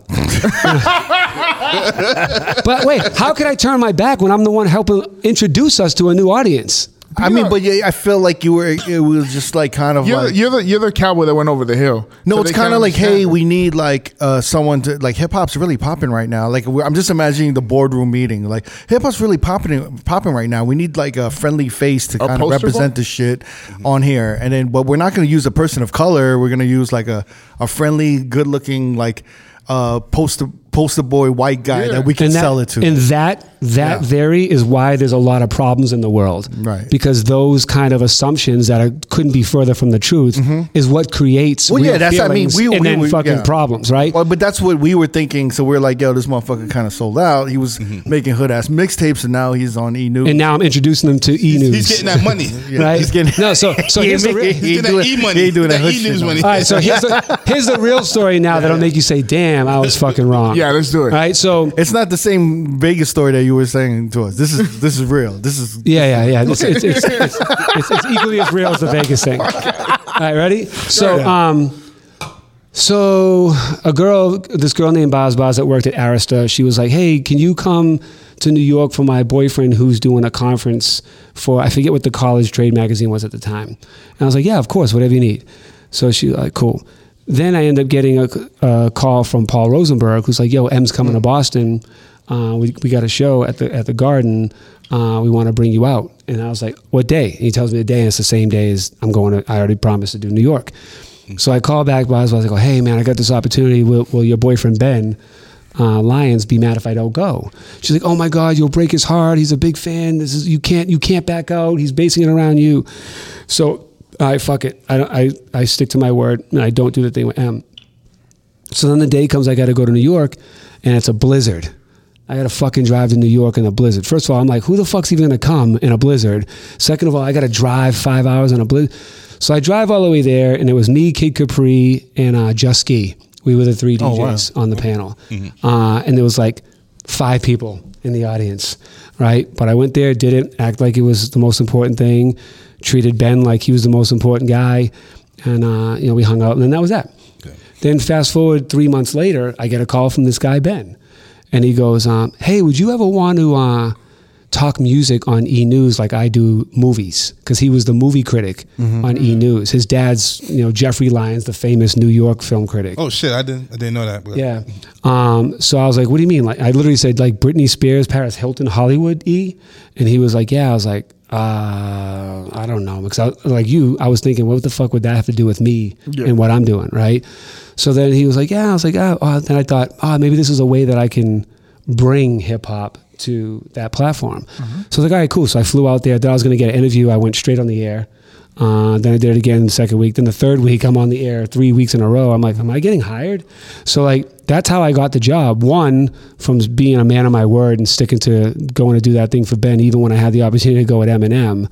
And then two, this guy who's a real hip hop head, like legit hip hop head from New York, was a fan of mine and hip hop, and was like, "Fuck, who do I know that I can get to come on here and promote and bring hip hop to E News?" So that's how that really happened. and then you were there for how long? Five years. Five years. Yeah, because I remember at the time. I mean, because we look, Never and I've been doing clubs. He's been doing it since the uh, late '90s. I've been doing it since like the 2000s. So we were in the New York club scene. We're both from New York. Okay. And then we came to Vegas probably in the mid 2000s. You a little bit earlier. Mm-hmm. Um, 2003. Yeah, 2003. Mm-hmm. And so that we know about the whole club scenes, but the mm-hmm. mixtape we were kind of following you to at the same time. Mm-hmm. and then, you know, at that time there was kind of like more there was a clear separation. There was like radio DJs, Yeah, club DJs, club mixtape DJs, and mixtapes. So like when you started doing clubs in Vegas, we were like, "Oh, this is dope." And there was the whole E thing. We're like, "Okay, like he went to get a bag, you know. He kind of turned his. We felt like, oh, maybe like you know, he's like he's he's going like the the Hollywood route, you know." And then I think you started making like EDM songs, so we were like, "Oh, he he completely like he's like fuck fuck hip hop." You know what I'm this saying? is dope to hear He, from he like abandoned, colleagues. he abandoned hip hop. Yeah, no, no, but see, but this is the time when a But lot wait, of can I? I gotta point something out. Hold that thought. Yeah. Because let me just tell you how fucking ahead I was of all you motherfuckers. Wait, wait, but th- let me finish this because All right. at the time with club DJs, Yeah. there was a line in the sand where it was like, oh, if you're a hip hop DJ or if you're um, mashup or open format, the open format term didn't exist at Mm. that time, but they were like, you're if you're hip hop or are you a house DJ? And everyone's like, they're looking for EDM DJs. So a lot of these hip hop DJs were like, "Oh, I'm fucking, I'm a, I'm a, I'm gonna jump on the EDM I'm, I'm, I'm gonna switch it up. I'm gonna switch it up. Yep. They, they they tried to market themselves Totally. as EDM guys and Yep. stuff, and so we were just like, oh shit, Clint Sparks doing that shit now too. Right. Mm-hmm. So we are like, he's jumping on that wagon as well. And then when hip hop came back, I don't know, five or so years later, these motherfuckers couldn't like they were trying to remarket themselves as hip hop motherfuckers again. And it was just like, oh shit, these like kind of flipping, flippity flopping and back, and you know, Mm-hmm. Yeah. whatever. Well, yeah, yeah. two things. One, Yeah. When you're a business, that's called moving with the market so that you can survive and still sell whatever product you're selling. Uh, if you're thinking at it from a business point of view. But secondly, uh, I'll tell you why I did it. And I didn't follow the trend. I was the trend. And I'll tell you how. Uh, when I was on Shade 45, which is arguably the hardest fucking hip hop station For out, sure, yeah, Right? yeah. So, like, I'm on there and I'm like, we started getting into the snap rap era. Right. And I'm so used to coming in with my sets. If you guys ever heard me on Shade 45, I come in fucking shutting the building down. Yeah. And like, and I'm like, fuck all this. Burn, burn, burn. Burn, burn. I'm like, this shit is weak as fuck, right? And this is at the time when I signed DJ Snake, so I'm going overseas a lot as a DJ, but then even with Snake. So I'm listening to music over there, like boom, boom, count, boom, boom, boom, boom, boom, boom, boom, boom, boom, count, boom. I'm like, this is fucking hard as shit, and it's giving me that aggression that I'd feel when you're playing fucking Dipset or G Unit or CNN or Mobb Deep that I wasn't getting anymore at hip hop. It wasn't filling my like anymore in hip hop. Yeah. So when I go, when I go over there, I'd hear that shit. I'm like, give me fucking more of that. So I went home, and I'm the guy that slowed it down to go boom, boom, count, boom, boom, boom, count, boom, boom, boom, boom, boom, count, boom, boom, D block, boom, boom, count. I put Big Sean, Rick Ross, G Unit, all these motherfuckers on up on EDM and house music before it even got here. So I'm, I'm going to their studios and their houses, and I'm like, yo, put rock, rock on this. And they'd be like, yo, what? And I, at first I was playing at the 128, Yeah. and they were like, nah. So then I'd slow it down to like 80, right? And then they'd be like, yo, this shit is fucking hard. Some of them, I had to trick them and put them on a regular beat and then switch it to a slow down uh, electronic record. Then when I'd play it back to them, they'd be like, what the fuck? And then I remember I went to Steve Aoki and I was like, yo, check this out. And he listened to it. He goes, damn. And to your point, I look at you to see what's hot in hip hop. You're doing this now? And I was like, this is what's going to be next that's hot in hip hop. And what came next that was hot in hip hop? EDM and dubstep and with hip hop and all the rappers got involved with it. I was three years ahead of that shit. I don't know if that was hip hop, but I think it was like Whatever- pop music. Yeah, Sure, whatever you want to call yeah. it, it was hip hop mixed with EDM. It was hip hop artists performing on EDM. Yeah, Everybody was doing it. Kid Cudi is a rapper. Mm-hmm. I mean, he had What's the biggest by the EDM song that you play today still? You know what I'm saying? It's hip hop. You- You're saying Kid Cudi's not hip hop? Oh, that was a remix. Yeah, that was an It's EDM hip hop. remix. It's hip hop. Yeah, It's if you're being like a purist hip hop head right now. I'm not being a purist of hip hop. All right, so the, the elements uh, of yeah. hip hop that was another another chapter of hip hop, which we've gone through many throughout hip hop. Whether it was like you know being conscious rap, whether it being you know gangster rap, it went through different things. All that was was a different sound of the music. Mm-hmm. Do you know what I'm saying? And if you don't accept that, then you're not accepting the evolution of hip hop that got us back to here. No, no. I mean, you can. I think we can see it as an evolution. Definitely. I, I think it can. I think it's more of an evolution of pop music, and I think hip hop is. A So then that means hip hop is too, because that's what's pop now is hip hop. No, for sure. Yeah, yeah. I think so. I think you have a point. I think. I think. Uh, I. I I kind mean, is A, is A-Trak not hip hop? David Guetta and Snake were hip hop DJs. Mm-hmm. You know, they're hip hop. Right. Are they not hip hop because they play EDM? I think, like you said, like there's culture and there's business, Mm. and I think there's there's a, a separation in the two. See, I don't, I don't, I never got caught up in the separating. Just whatever's dope is dope. Right. So I was never like, oh, that ain't real. Oh, da da da. Even like when the SoundCloud rapping started and everyone, like 2015, old heads and young heads are button heads and everyone's like, ah, there's mumble rap. That's da da da. It's like, no, it's not. It's a new way of expressing that these fucking guys figured out that's dope to them. And you fucking fighting it means you're an old fucking dinosaur that doesn't understand or appreciate or respect, you know, experimenting or doing new shit. Yeah, but it's also the same thing of you saying like snap music is like, oh, this is like weird hip hop, but like, yo, this EDM has that same aggression energy. Do you know what I'm saying? But it's no, just different. said it's, not just for me. I It's said I wasn't you, doing yeah. it for me. I didn't say it's not hip hop. I still celebrate. Oh, yeah, for sure. As an era of hip hop. Yeah, yeah. I mean, for me, I think, I think for for club as a club DJ, it was very apparent what was like obvious club music with Guetta getting Nicki Minaj on a record Mm-hmm. or Usher on a record. That was a bag. Everyone's trying to get a bag, right? Yep. I don't know if that's necessarily to push hip hop forward. Do you know what I'm saying? It's everyone capitalizing, it's labels capitalizing, producers capitalizing, even rappers capitalizing off of opportunities and money and what's hot at the visibility and presence and what's hot at the moment. So I think, do I consider that like hip hop culture? If you want to say, well, p- part of the music industry, it's part of the music industry, yeah.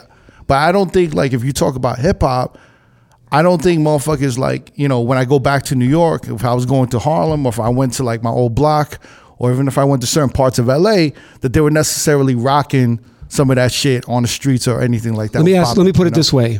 But that but that's why to me, what happened after the EDM era and what what emerged in New York and what emerged LA. in LA was the resurgence of this new hip hop sound with Mustard, and then you had like. Uh, Bobby Shmurda, you had French Montana, you had all these motherfuckers coming out, and to me, that's hip hop. I think the EDM sec- the EDM portion that you're talking about, you know, I think it had hip hop artists in there, but I wouldn't consider it hip hop. There's elements of hip hop in it, but I don't think it's like necessarily hip hop culture. I think it was 100% an opportunity to like package and sell and be like, oh, these are big artists, and how can I get more visibility on these songs and have it cross over to all markets? But I do agree, like that.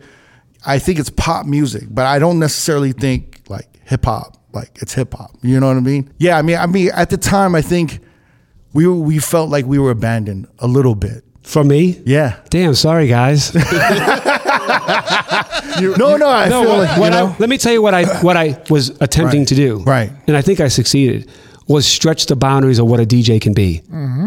And I think like at that time, the most a DJ was was maybe a host on MTV. Right. And like Mm-hmm. they weren't they weren't building themselves as brands. They weren't stretching the boundaries and they weren't touching audiences that wouldn't typically listen to hip hop. And if I was, as you say, the safe way to be introduced to something, Mm-hmm. so be it. If I get to introduce you to it. And to your point, listen, I agree with you because I, I believe everybody's point of view is right. Right. Because it's right for them. And I'm not going to debate which what's more real, what's more hip hop, because it's whatever's good to you is great to you. You do. Who who are we to argue? Like all I know, all I know is I am fucking hip hop. So if I do something, it's hip hop because I am hip hop. Just like if you're Asian and you do mm-hmm. something, an Asian did it, regardless what it is. You're an Asian at the core of who you are. So an Asian did this. Mm-hmm. I'm hip hop to the core. So if I play a fucking guitar, that's a hip hop guy playing a guitar. That's how I look at it. Doesn't mean I'm not hip hop anymore because I played a guitar because I am hip hop. Does that make yeah. sense? No, no. So that's what I meant by it. And now I'm totally aware of the the abuse and the commercialization and labels saying, let's jump on this bandwagon. Well, we all know that shit. We all know the good from the whack. Yeah. We all know the attempt from like, ah, this is another fucking whack 128 and they put a rapper on it. We all know that. We all were able to pick out, we all would know like, ah, this one's dope. Right? Oh, this one's fucking trash. So like we all agree as DJs like what's good music and what's not.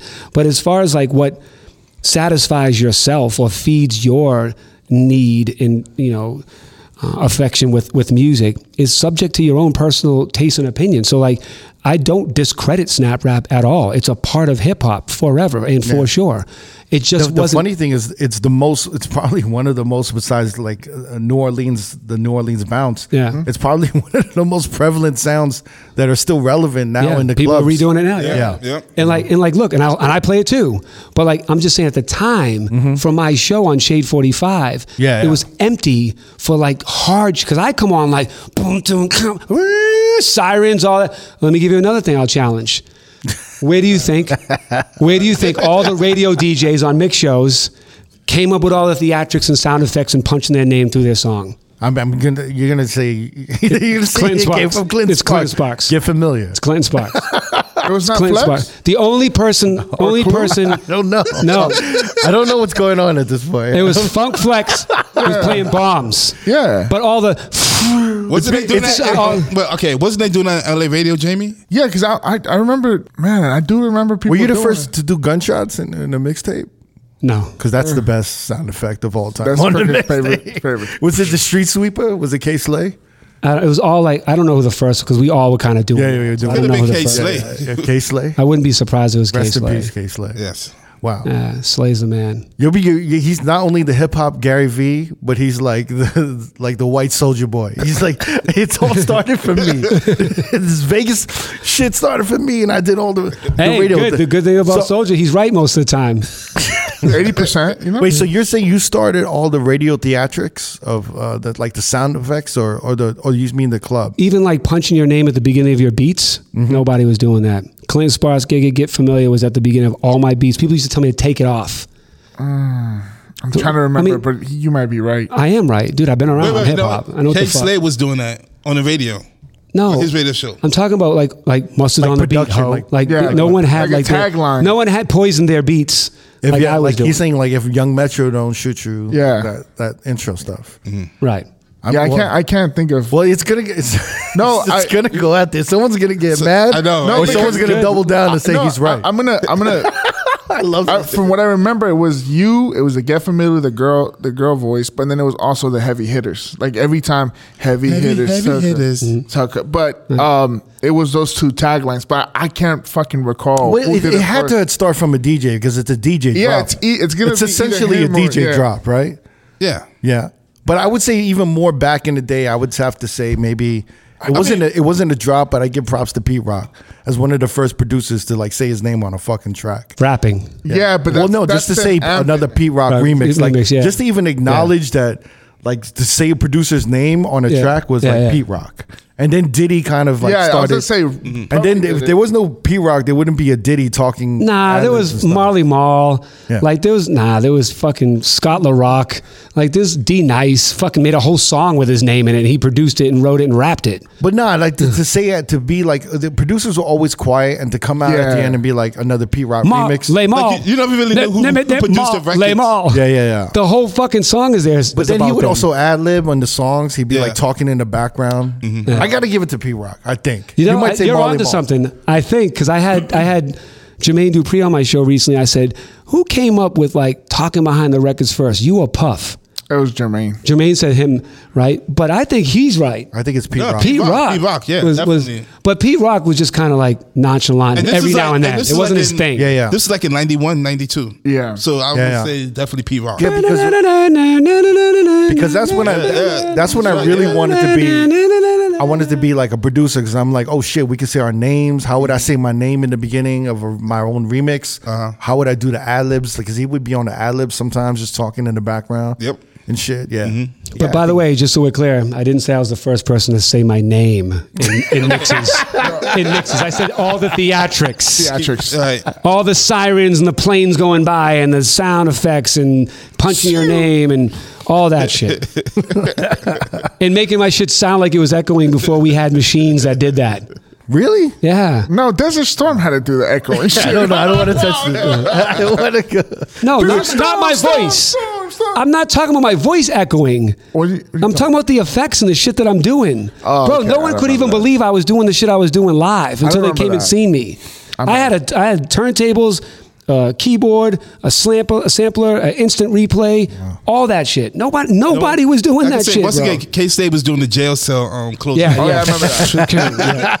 Yeah. All in all, Who has the greatest? I think that might be one of the greatest. I think so. Yeah, that might be. Hey, I have, a question. In Boston, when you were when you were popping, you're doing. Did you ever have to deal with Benzino?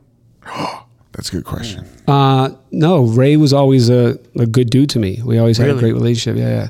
There was there's one story that's interesting. Um, and I just seen him recently too. Like I'm, I'm super happy with where he's gone with his life. But um, it's funny I because mean, his daughter's killing it right yeah, I mean, I, people don't know like how big Benzino was a fucking big deal. He was shook. He was Yeah. shook. Right. He was shook that night, right? Yeah. So like, yeah, but people I was really- I was kind of curious because you were blowing up so much. I wonder if if he was like if you had to kind of like you know kind of show him love, like you know, like yo, like show well, I, respect I mean, I, sh- him. I show love and respect to anybody, everywhere, anyways. And I think yeah. the only time people kind of press up on you is when like you're an asshole.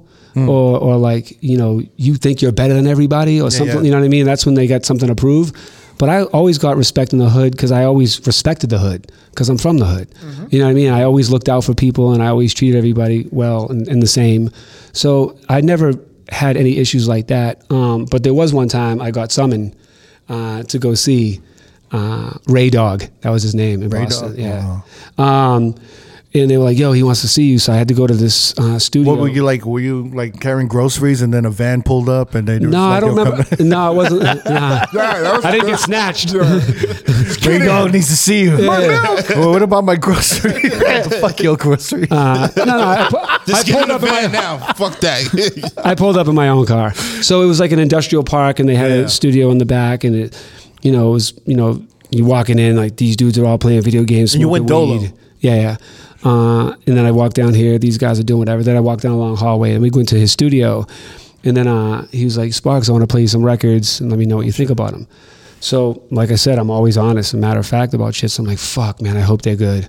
Right. so um, he plays a couple records, and then I give him my opinion on what could be better. what year is this? What year is this? Fuck, I don't. Early Was this when he dropped that single? The doo, doo, doo, where the party at? What was it it? might have been. song? It was around then. Yeah. That was like 2003. What was the song? 2002, Was it uh, Where the Party? Ro- Rock the Party. yeah. the Party. Scott Storch wasn't. Did Yeah. he do that? Yeah, yeah, yeah. Yeah. And then um, I still remember. I think I still have that record. It's white. It's a white, like, just black letters. Um, anyway, so they call me and I say what I think about it. And it wasn't like the best feedback, um, but it was the honest feedback and the right Yeah. feedback for what he should be doing. Yeah. And I, the room got fucking. The tension was like, I'm just, I'm waiting because all you hear about is like people just getting beat downs. I hear right. I didn't hear that, but I was, I'm just, I, I literally thought to myself, all right, I have to get a beat down now. There's Yeah. going to be like five, five dudes that are You going said to it calmly, like you were accepting. in my of it. mind, I'm just like, all right, I'm gonna get a what beat. You're happened. like, I'm punching that dude and I'm Fuck kicking it. this The, guy. No, beat, no, no. the beat down is inevitable at this point. Yes, I gotta just take it. Just get it over with. Uh, there's nothing I can do. At He this like point. took off his hat. He took off his chain. He's just like yeah, taking his rings off. You think I what are you doing? You think I showed up with a chain? I would have. I would have showed up with a shooter. yeah, He's I, one. I would have had somebody around the corner. I would have had someone with some on him. For Yeah. real. I've I've never I've walked a lot of places by Yeah. myself. Like I just I don't know if it's naivety or just like I just so you're not even carrying when you went to see Benzino. no no. Oh, you I'm weren't a little nervous? I'm like twenty. I don't know. He's by himself? 23. Like I, I mean, you were robbing people. I would assume you, carrying is not. that was the part of past. That was the past, though. That was the past. Yeah, I would have been like, yo, I'm gonna go see I brought, I brought some throwing darts. So what, what was his response? Uh, so that's what I was getting to. Yeah, yeah. Uh, so then this like, we pause and he just kind of looks up and he does like this, which which I'm I'm thinking I'm translating to like you done fucked up. how the how the fuck are we gonna hurt this dude? Right? That's what I'm thinking. Should I hurt this uh, dude? Yeah. And then he just goes and he looked at me. He goes, I respect that, Sparks. I respect that. You want something to eat? And I was like, ah, fucking thank goodness. but like, we've been cool ever since. I don't know if that had anything to do with it, but like, I've always had respect for, you know, what he's built, what he's done. And then like, you know, Made Man and Je- Jeff, two times a DJ I'm good friends with Yeah. over the years. So, I mean, yeah, it's always been cool. Even when it started Hip Hop Weekly and, you know, he'd come to Dash and yeah. I how was the music? Was it like an album? I don't remember. I don't even remember what he played me. I just think he played like two or three records. Oh, okay. Wow. I mean, that's that's that's that's good that you were honest with that. You know, Yeah. at least at least you didn't like soup I mean, them up. A lot, I feel like a lot of like- motherfuckers would have souped them up. Get with gas his ass up. Like, oh man, this shit is banging, man. Yo. Oh, the, you know, most motherfuckers would. yeah, And he's like, "You gonna put it on your next tape?" You're like, eh. "I don't know." I think I got enough songs for the. For the I wouldn't be surprised if that was asked. Actually, that would be like a common thing to say. Like, can you put this on your next? Well, tape? it would be your feedback because if it was semi good, he would be like, "Yo, can you put it on your tape?" Probably. and I probably would have been like, "Yo, let's make these changes." Da da da. This, this, and that. And, You would have helped him out to make the song better. yeah, yeah. Wow. I have a question for you. Uh, Uh, what what route did you do that Drama Oh, didn't do that led him to end up being incarcerated for all the mixtape shit? Uh, I wasn't as big and popular as him. Because I was wondering. I'm So like, it's more like what route did I not do? yeah. that- that- what route did you do that he did? But I will tell you this that no one knows except Drama. Um, that we I was next. Oh, So ended- okay. my lawyer called me at Mix Unit and said, "Do X, Y, and Z right now. I'll call you later." So I hung up, and then later on, I found out we were going to get raided, and the feds were going to do us. But my lawyer is a big dog, so he was at. I guess Interscope had something to do with what was going to happen to me, so he stopped it. And then he called me the next day. He, was, he told me this whole story. He's like, "You guys were going down. You were about to be a rap." yeah, because Jimmy Iovine was looking for motherfuckers at that point. I don't know. I don't Really? know about that. Yeah, he was he was he was looking for he was trying to take down everybody after Napster. So he was after all the counterfeit and all the like illegal shit. He was. I was feel after like they really. Did And if you're saying Interscope was part of the do, I mean, it's only him that Hmm. in the in the Defiant ones it shows that. You know what? You know what sucks is that I was talking to Drama recently, and we were like, because like there's kind of a resurgence of mixtapes, and people Mm-hmm. are looking for. I get hundreds of DMs a week of like, "Yo, where's this mixtape? Where's this? This is but my mi- favorite." mix, mixunit.com is still going. I have nothing to do with that. I haven't. nothing? I haven't since for over a decade. Because I, I looked at it and it's they're still moving They're still up mixtapes. there, They got the, yeah. the new Uzi Vert on there. Yeah, and they got the, crazy. the mixtapes like I got nothing to do with that. Six ninety nine for a download. God damn, that's But none of us, none of us like archived or saved the sessions of our mixtapes. Uh, yeah. So none of us like have like You don't have masters or anything. no. You know, it's funny. Cornerstone just hit me the other day. Fader magazine. Oh I mean. wow, Cornerstone. So Fader That hit was me. the number one, yeah. Yeah. Back in the day. Fader is doing for uh, hip hop's 50th anniversary. They're doing something with Apple with all. Do you guys remember the Cornerstone mixtapes? yeah, Yeah. Right. So I did a bunch of those. One, some of the best packaging ever. Yeah, it was. Mm-hmm. So me, Green, Mark Ronson, a Yeah, lot of us did I Just remember Blaze. those. Mm-hmm. So they, I guess they're doing something with Apple, and in August they're re-releasing those through Apple, and they called to get my permission. Oh, that's to put fucking those dope. out. Finally, god yeah. damn. Yeah, because I would wish like like the Drought Three, Lil Wayne, that should be in the Wait, fucking. so your catalog of mixtapes, the hundred plus mixtapes that you've made, right? It's not found anywhere online. Like people. No, can't- there's a bunch. Yeah, they you go to can- DatPiff or whatever the, whatever sites. You can probably find dozens of them. Wow. Uh, but there's a lot that's not. Because I didn't really get down with. Remember, to, to them, I'm the enemy. I'm mix unit, so they ain't gonna support my shit. Yeah. But probably later on, they probably were like, all right, let's just upload his shit. But at the time, they wouldn't because they're looking at me as competition. But do you do you have like let's say someone wanted to have your whole catalog and kind of repost or putting on streaming apps? Mm-hmm. I mean, would you be able to access them somehow? Well, yeah, I have them, Yeah, yeah. but and I can. di- And a lot of them are digitized, but you couldn't do that. It's, it's too many. It's too much legalities to get them cleared. right. Yeah. There's It's too just many, artists, too many. instrumentals, Thi- too yeah, many it's too much. artists. You need fucking six thousand clearances for one mixtape. Yeah, because like every mixtape had like what, like twenty songs or some shit. It was packed. But then even mine, like I'm switching beats, taking this, taking a verse from that, a, a chorus from that, some words from here, making a new chorus. Like it's just so much. yeah, Who's a who's your favorite like kind of artist of all time? Artist? Like, yeah, that was on your mixtapes. On my And you just wanted them on all. Of you just like kept having them on. And like he was a must-have every mixtape. Or Oh, you know who was a on probably every single one of my mixtapes from the beginning? Kardinal Offishall. Mm. oh, shouts to Kardinal. Yeah. from the T dot. you know he's a host on um, Canada's Got Talent now. Oh, is he? Yeah, he's right next to Howie Mandel. really? Yeah. dope. yeah, yeah. He's having a big resurgence right now too. Dangerous was a huge record Yeah. Yeah. last year again, and then he's he's doing a lot. He's getting all the love and respect that he deserves. Like how Busta's going through this, Yeah, kind of giving him his I- flowers. Cardi's kind of going through that too. Yeah, yeah. Wow, that's that's crazy. Cardi, huh? He was just nasty. He could rap. He could do dancehall. He could. Do You know what's funny? When when me and Kay Slay made we made an epic mixtape together called uh, "Kill Yourself." Fucking epic mixtape, right? And I remember saying, "Let's put Kardinal on this song." He's like. Man, I don't know what the fuck that guy is. I don't know if he's Jamaican, if he's a rapper, if he's reggae. Like, I don't know what the fuck he is. it was just so funny. I'm like, yeah, he's a rapper, bro. Yeah, but I don't even understand half the shit he says. Yo, Kay Slay was awesome. Like, we were really good friends, and we had like a unique kind of like uh, I don't know who to compare it to, but like you know, white guy that jokes like not too manly and straight, sh- straight Kay Slay was like straight street. street sweeper, right? So like whenever we're together, it's funny because we're like two different worlds, but we get along so well. And uh, even when we did that mixtape. I kept um, and this goes to show like perseverance, right? So I, I drove to New York, and because I, said let's do a mixtape together. So he's like, all right, come meet me. So I go there. I'm waiting. I'm going to tell the short version of it. Um, I'm waiting outside from. him. He doesn't show up. I wait 24 hours. He doesn't show up. I wait the next day. He's not showing up, responding to me. Goes live on the air doing his show. I'm like, well, he's fucking here. He's on the radio. After the I'm hitting him up, he doesn't respond. I hang out for 48 hours in my car. Slept in my car. He didn't fucking respond. I go home my friend's like, man, make a diss tape against him. I'm like, no, that's not part of my plan. And they're like, nah, but he made you wait. And I go, it doesn't fucking matter. My plan is to get this done. Yeah. Right? I go, his priority is not the same as mine. So I, I hit him a week later as if nothing happened. Yo, Slay, what up, bro? He's like, yo, what's up, man? When we doing that tape? Right now, average motherfucker would be like, man, I waited for you last week. Why would I do that?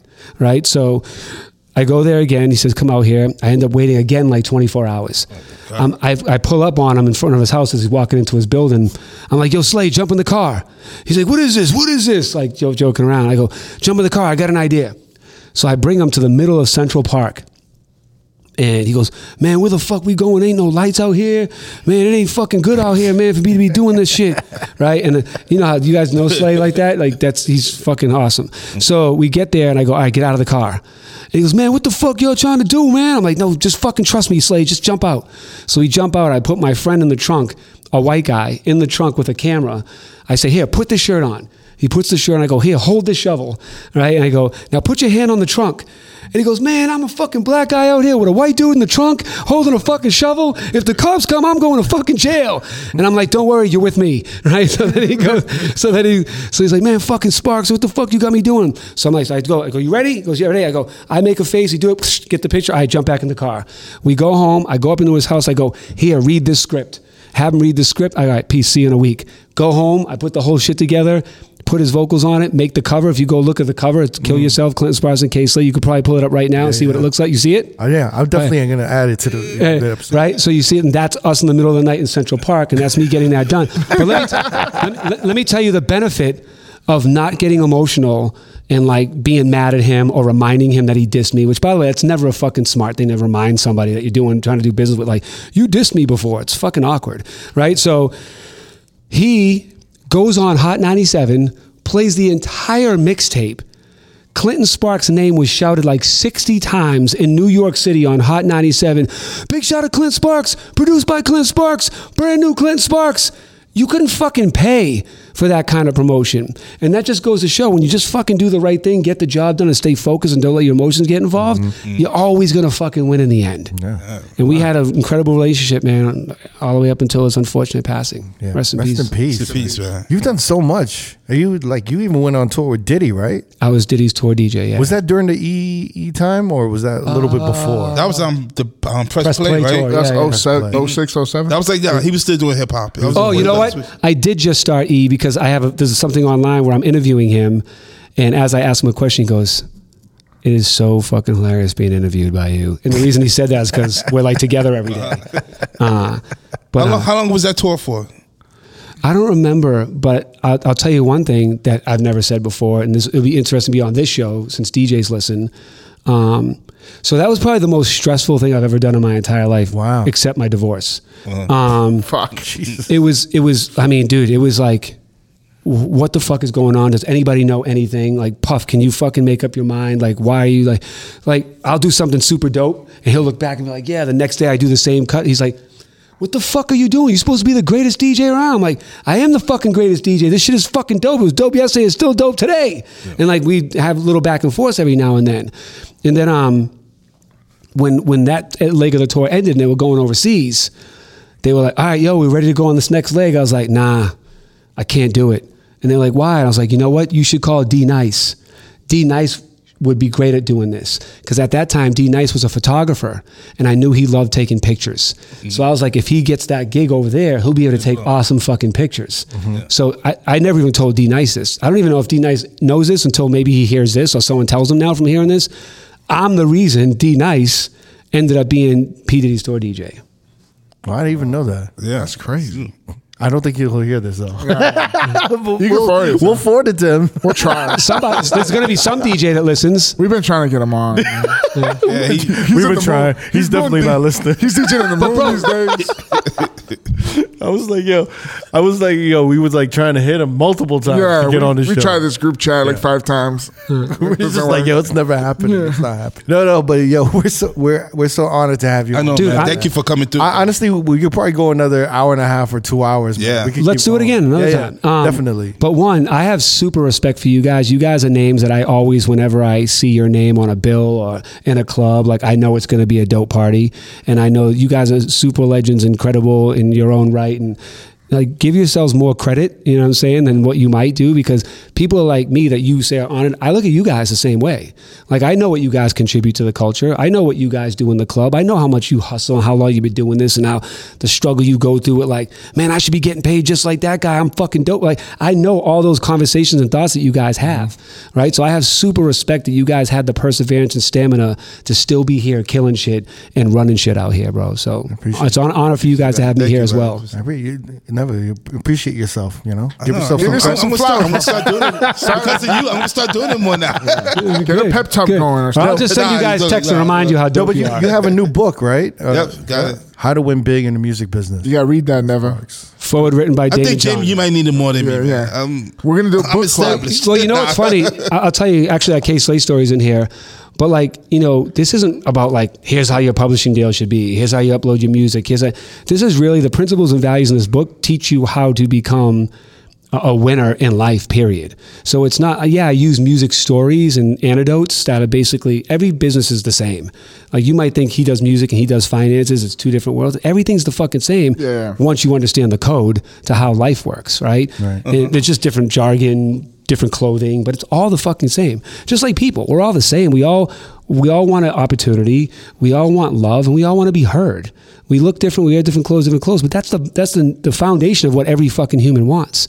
So when you understand that and you care about other people's needs and feelings, and you realize we're all the fucking same. So same with business. Yeah. Well, then we got our copies now. We're gonna check that shit out. Definitely. Get familiar. Get familiar. By the way, it's free. If anybody wants this book, it's free uh, on my site, clintonsparks.com, or the link in my bio is at Clinton Sparks on Instagram, or just DM me and I'll fucking text it to you personally myself. Nice. Damn. Yo, I'll send you the audio. If you DM me, if you follow me and DM me, I'll send you the audio book so you can listen to my voice. First DJ to ever do an audio book, motherfuckers. first ever. Ah, shit, I got to run with that. I got to run with that one, Get too. familiar, motherfuckers. Get familiar. I gotta run. Yo, but but for, but let me say something though, just because I know like you guys have been around and you guys are like legit real DJs, right?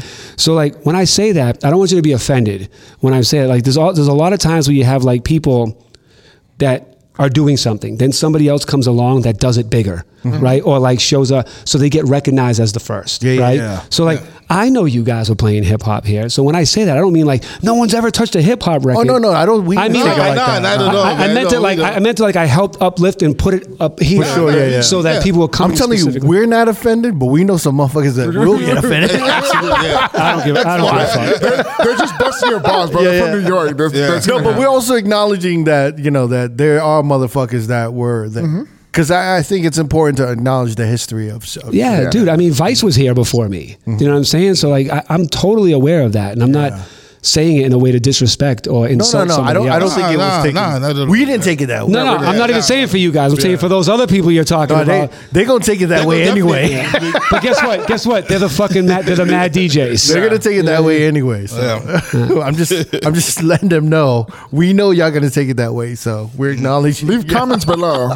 How you And, and by the way, this is another thing, I, and I get super respect for, like, you know, there's a lot of times that like opening DJs will make themselves seem like they're not as big or important as like the headline. It's like mm-hmm. that's a fucking skill itself. Like, I can't open. Yeah. Like that's a fucking super skill. it is Like, a skill. Be the super dopest opener ever, and then like all the headliners will fucking beg for you, and then you can demand even more money because they all want you, and they don't want to fucking do a headline unless you opened. Yeah, I don't. I mm-hmm. don't think there's gonna. I don't think the idea or the concept of opening DJs like exists anymore. I think it's just Yeah, slowly getting. Everyone's a headliner. Everyone's Yeah. everybody- They're just getting on early. They're Early headline. just getting on Yo, early. that's just uh, headlining at 10 a.m. Yeah. You think all the That's new the shit. greatest shit you ever said. Actually, actually, that's fucking. I wish I thought about. That. That's a fucking smart marketing term. You should have been like headlining at ten. Headlining at 10. Like ten, and then yeah, you know, this guy's after. yeah. yeah But e- even when I was coming up, like I always hated when like.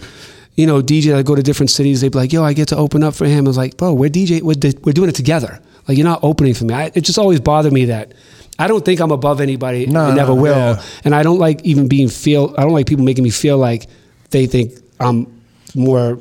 But you don't success- think it's Yeah, like it's just a sign of respect? man. Yeah. Yeah, but I don't want to. I, I don't know. Just like I don't even let someone carry my bags. Mm-hmm. Like when the bellman's like, "Can I take your bags?" Well, no, I'm good. And you might think, "Oh, he's cheap. You don't want to tip him." I, I'll tip him anyways.